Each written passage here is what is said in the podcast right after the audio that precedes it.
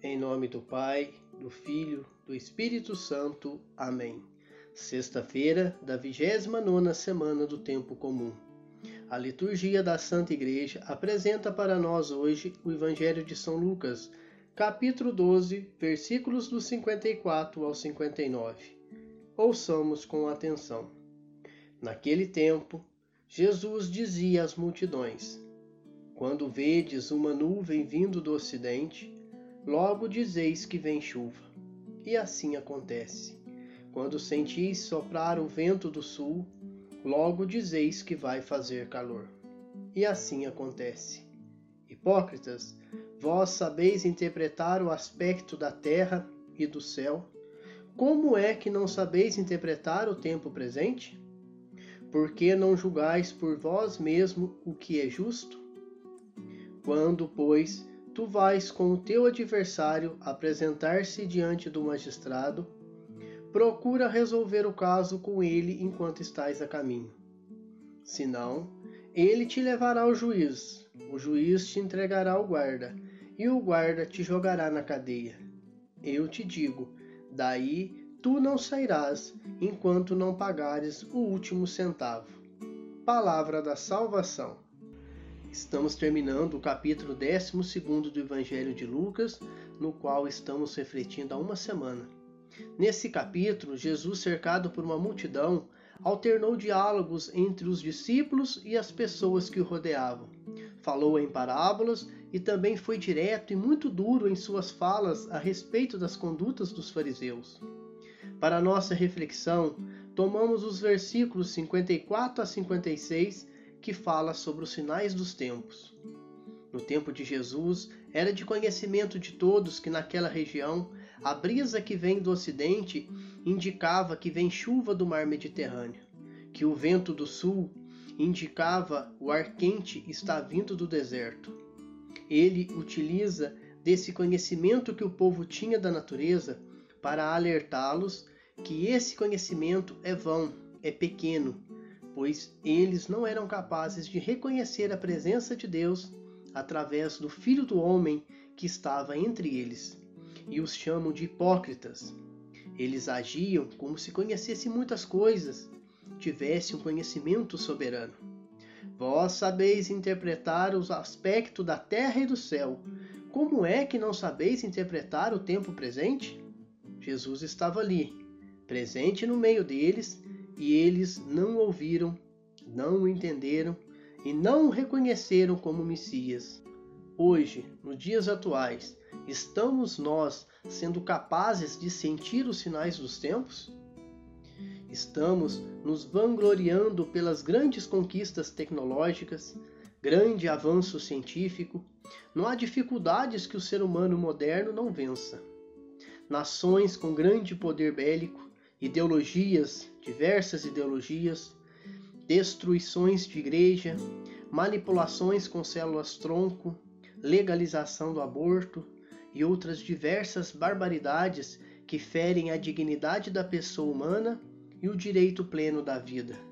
Pensamos, e nós, Igreja de Cristo, batizados, que assumimos a tríplice missão, qual nossa atitude diante desses sinais?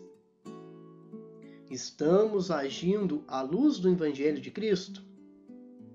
Devemos ter coragem, não ter medo ou vergonha de dizer: Isso está errado, isso não está de acordo com a palavra de Deus, eu não concordo com isso, não é assim.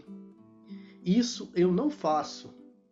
Lembramos que temos o direito constitucional de objeção de consciência, e esse direito nos permite nunca fazermos algo que vai contra nossas convicções cristãs.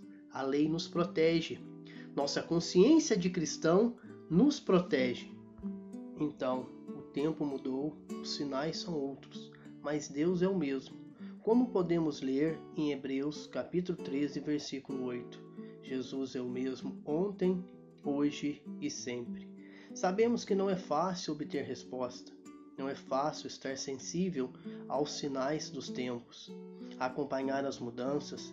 São muitos condicionamentos externos que pressionam os cristãos e induzem muitos ao comodismo. Não vou fazer, não é comigo, não me importo. Papa Francisco, em uma homilia dominical anos atrás, nos ensinou da seguinte forma: os tempos mudam e nós cristãos devemos mudar continuamente. Devemos mudar firmes na fé em Jesus Cristo, firmes na verdade do Evangelho. E para entender os sinais dos tempos, é preciso silêncio, reflexão e oração. Repito, silêncio, reflexão e oração. Devemos agir à luz do Evangelho e com confiança em Deus, como nos afirmou São Paulo na carta aos Efésios, da primeira leitura de hoje.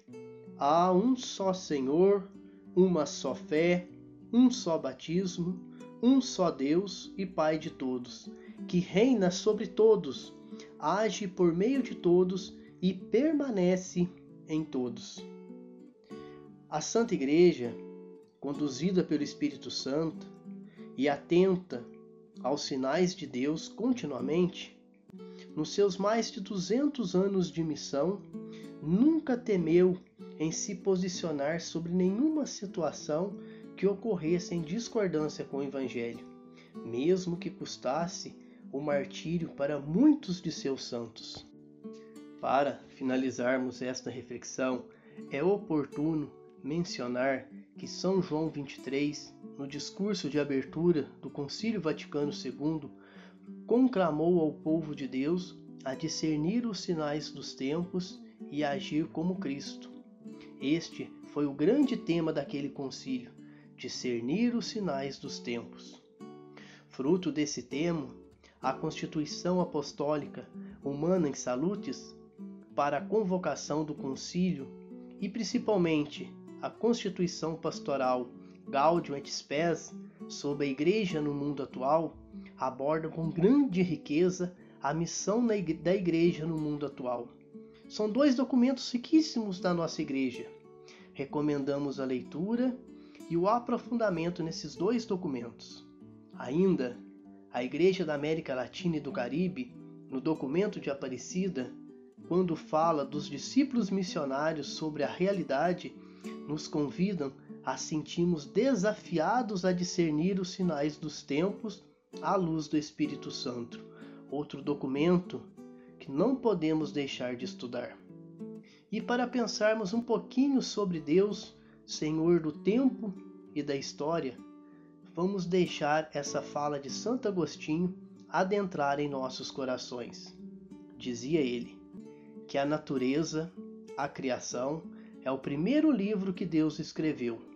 Por meio dela, Deus nos fala.